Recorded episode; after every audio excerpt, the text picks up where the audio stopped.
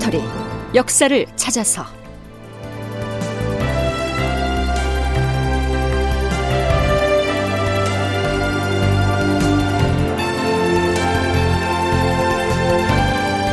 제 949편 출정 명량해전. 극본 이상락 연출 최홍준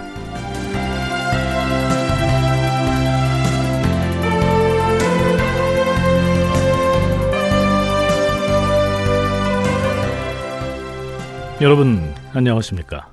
역사를 찾아서의 김석환입니다. 정유년인 1597년 9월 2일 선조는 남원성이 함락된 전말을 명나라 조정에 보고합니다. 그중 일부를 인용하면 이렇습니다. 조선 국왕은 남원이 함락당한 연유를 조사하여 보고합니다. 총병 양원을 수행해온 통역관 박의성이 남원으로부터 달려와서 보고한 바에 따르면 성이 함락되자 양 총병은 백여 명의 기병을 대동하고서 여러 겹의 포위망을 뚫고 빠져나갔다고 하였습니다. 이 전투의 패배로 인하여 전라도 병마사 이봉남을 비롯한 관군 총 700여 명이 모조리 피살되었다. 라고 전해왔습니다. 선조는 남원을 지키던 부총병 양원이 전투에 패해서 도망쳤다. 이렇게 직접 말하기가 조심스러웠는지 양원의 통역관이 전하는 바에 따르면 그렇다 라는 간접 화법으로 양원의 작전 실패를 알리고 있습니다. 이어서 선조는 조선이 처한 위급한 상황을 설명하고 나서 그 말미에 국왕인 내가 5년 동안이나 국가 방어를 제대로 해내지 못한 탓으로 중국의 군사를 거듭 수고롭게 했습니다. 그러나 삼가 바라건대 우리의 처지를 가엽게 여기시고 이 난국을 구제해 주시면 더 이상의 다행이 없겠습니다. 사정이 위급하니 구원군을 추가로 파견해서 도와달라 하는 얘기를 그렇게 하고 있는 것이죠. 실제로 9월 11일치 선조실록 기사를 보면 사관이 이렇게 기술하고 있습니다. 이때에 이르러 변방에서 날마다 급보가 날아들었다. 도성은 텅 비고 서울의 각 관아에는 하인들이 모두 도망쳐버려서 열의 한 명도 남아있지 않았으므로 각 도에서 군사를 징발하여 창고들을 지키도록 하였다. 사정이 이렇듯 급박해지자 선조는 남쪽 전선에 나가 있던 도원수 권유를 불러 올립니다.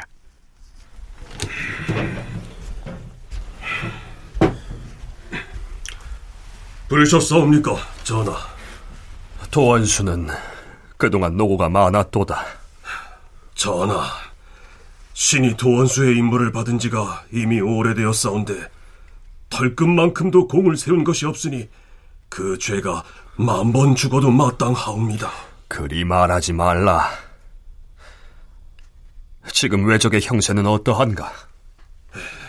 외적의 형세는 처음 전쟁이 발발했던 임진년에는 미치지 못하오나 백성들의 인심은 도리어 별난 초기만도 못하게 붕괴되고 있사옵니다. 충청 병마사 이시연은 당초에 2천여 명을 거느리고 영남 지역으로 들어갔었는데 호남으로 돌아올 때쯤엔 군사들이 모두 도망가 흩어져 버리고 겨우 50여 명만이 남았다 하옵니다. 어찌 그렇게까지 지리멸렬해졌단 말인가? 지금은 뜻있는 선비들이 창의를 하여서 의병을 일으키는 사람은 없는가? 전하, 아래없기 송구하오나 왜적이 재차 쳐들어온 뒤로는 이제 다시는 어떻게 해볼 수가 없다고 자포자기하고 있기 때문에 이제는 창의하여 의병을 일으키는 사람이 없느냐? 하, 글쎄요. 이 말은요. 선조가 입에 올리기엔 좀 민망한 얘기지요.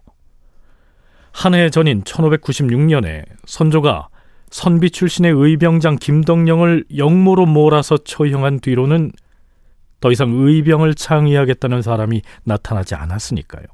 결국 의병의 싹을 잘라버리는 사람은 선조 자신이었으니까요. 수군은 어찌 되었는가? 외적에게 바닷길을 열어주게 되면 적선이 언제 서해 바다로 올라와 도성으로 닥칠지 모르지 않은가? 이순신은 어디서 뭘 하고 있는 것인가? 전하, 지금 이순신은 이순신은 그때 어디서 무엇을 하고 있었을까요?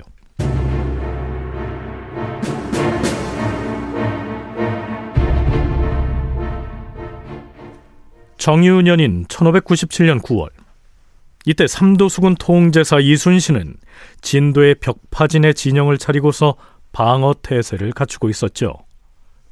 9월 14일치의 난중일기를 잠깐 살펴보죠.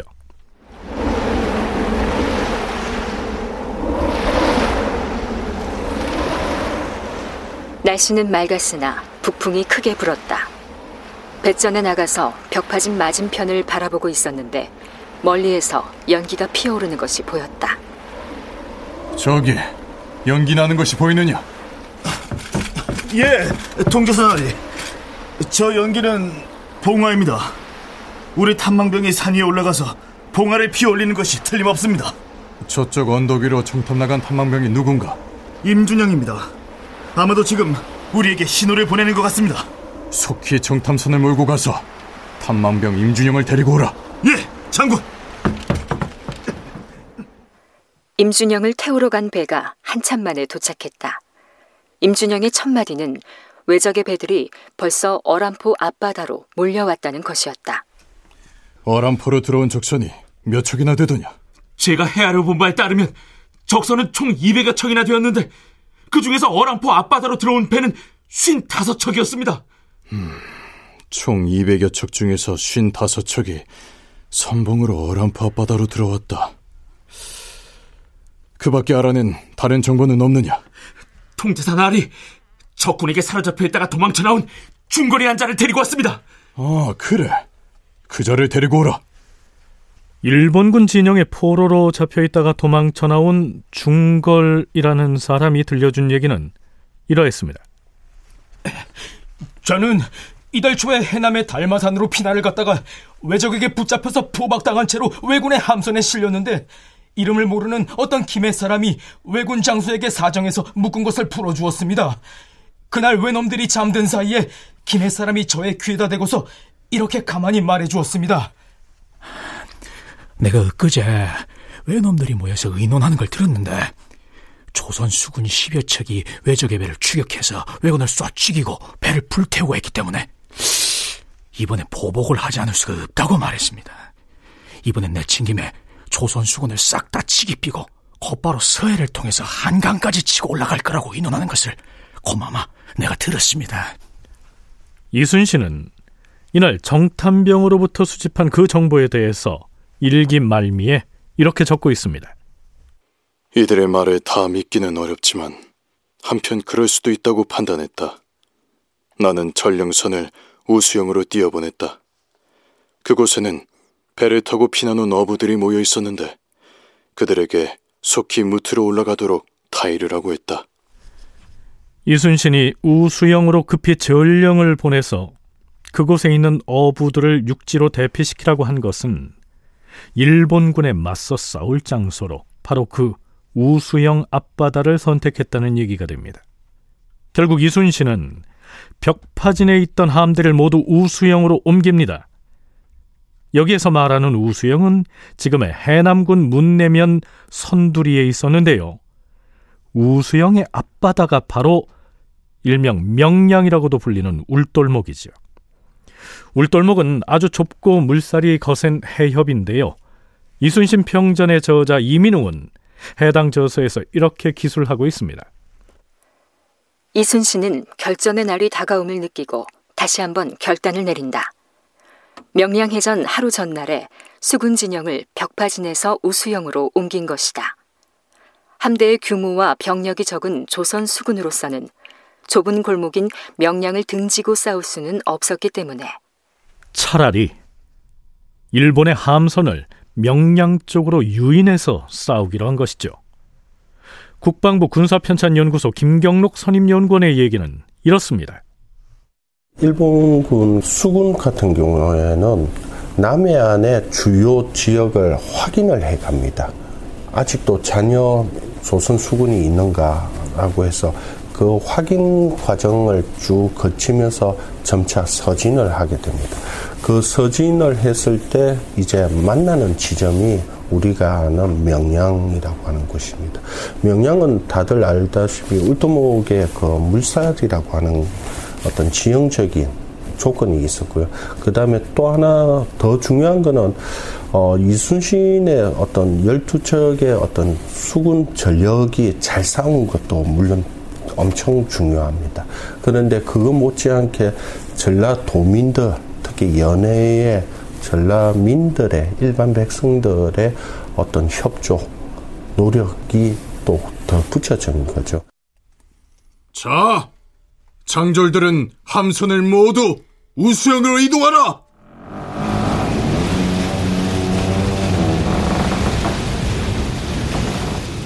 이순신이 지휘하는 수군 함대는 진도의 벽파진을 떠나 우수영 앞바다로 향합니다.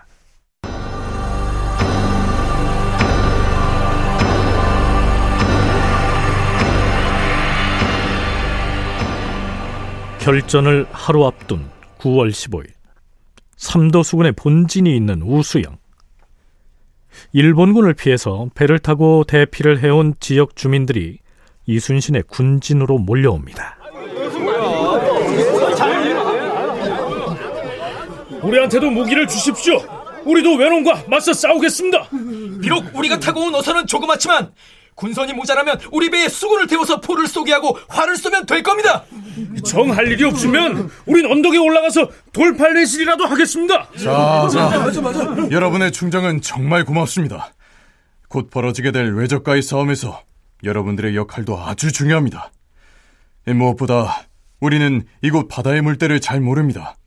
언제 썰물이 치고 언제 밀물이 치는지, 그리고 저기 울돌목의 물살은 물때에 따라서 어느 방향으로 흐르고 또 언제 방향이 바뀌는지, 배를 운행하기에 가장 위험한 지역은 어디인지. 아니, 물때 사정이야! 우리가 원하지요! 아, 그건 내가 잘 알아요! 아니, 아니, 아니, 그 울돌목에서 평생 숭어잡이를 해오신 우리 조부님을 내 모셔올 테니까, 아, 잠깐만 기다리세요. 맞아. 그리고 여러분이 타고 온 어선들도 이번 싸움에 출정을 할 것이오. 우리도 배를 타고 싸우러 가라고? 우리 무기도 없는데. 아이고, 그, 그 외놈들 조총 아주 무섭다던데. 걱정들 마시오. 여러분의 배는 전투에 직접 참여하진 않을 것이며, 여러분도 싸움판에 나가서 희생되는 일은 없을 것이오. 순천대 이육 교수는 당시의 명량해전에서 어민들뿐만이 아니라 소문을 듣고 달려온 여러 의병들도 참여했다고 얘기합니다.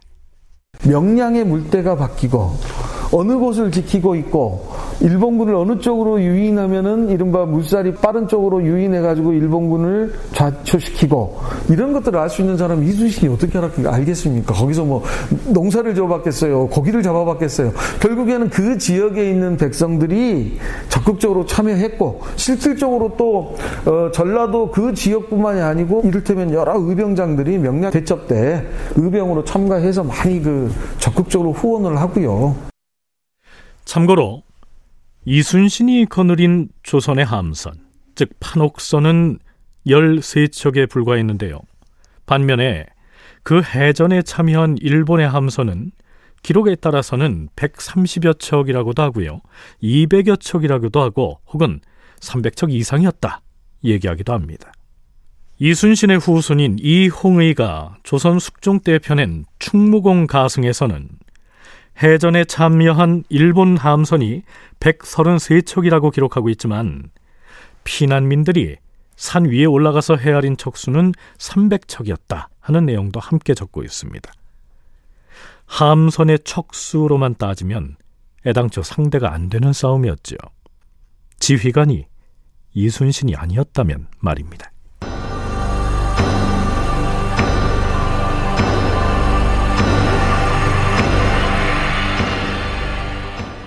이순신은 결전을 앞두고 휘하 장수들을 모아놓고 작전 회의를 합니다.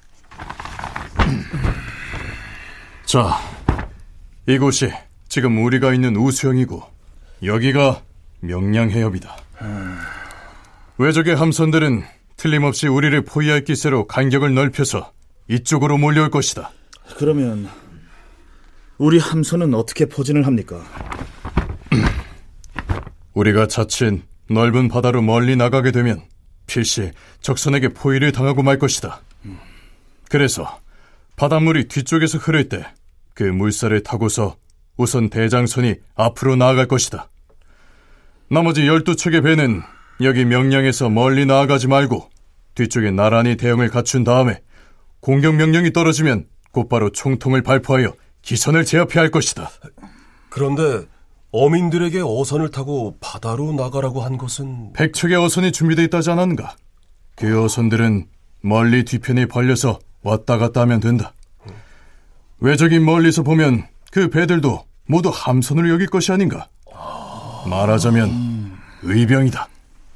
여기에서 말하는 의병이란 의심할 의자의 의병, 즉 위장한 병력 가짜 군사를 일컫습니다. 그러니까 일본군이 보기에 조선 수군의 함대가 겨우 13척밖에 안 된다면 만만하게 보일 수가 있겠지요. 그런데 명량 해협 저 뒤편에 어선 100여 척을 배치해 놓으면 일본군은 그 배들을 모두 전투용 군선으로 생각할 것이니 이 어선을 군선으로 착각하도록 위장 전술을 쓰자 이런 얘기입니다.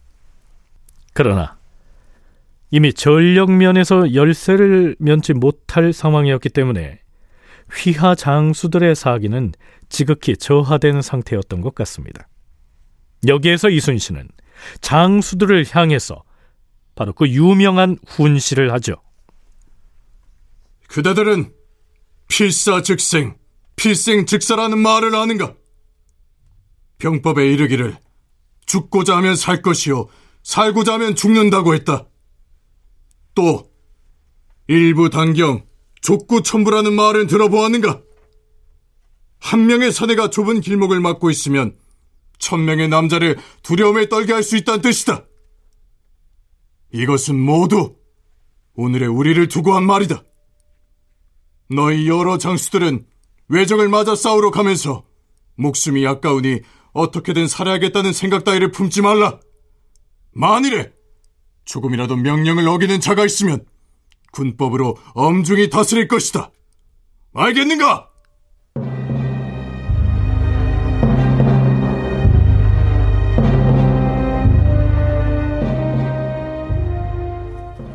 드디어 9월 16일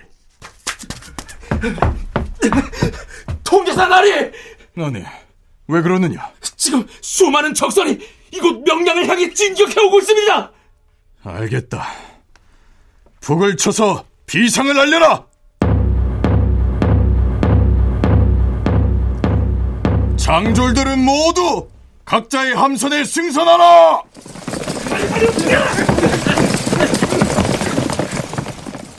돛을 올려라!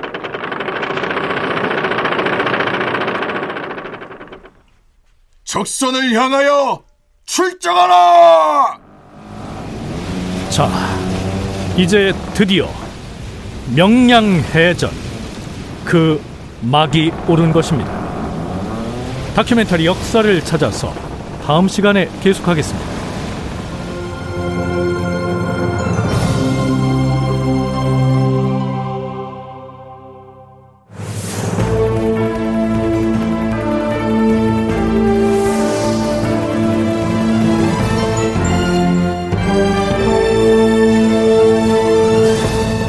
다큐멘터리 역사를 찾아서 제949편 출정 명량해전 이상락 극본 최웅준 연출로 보내드렸습니다.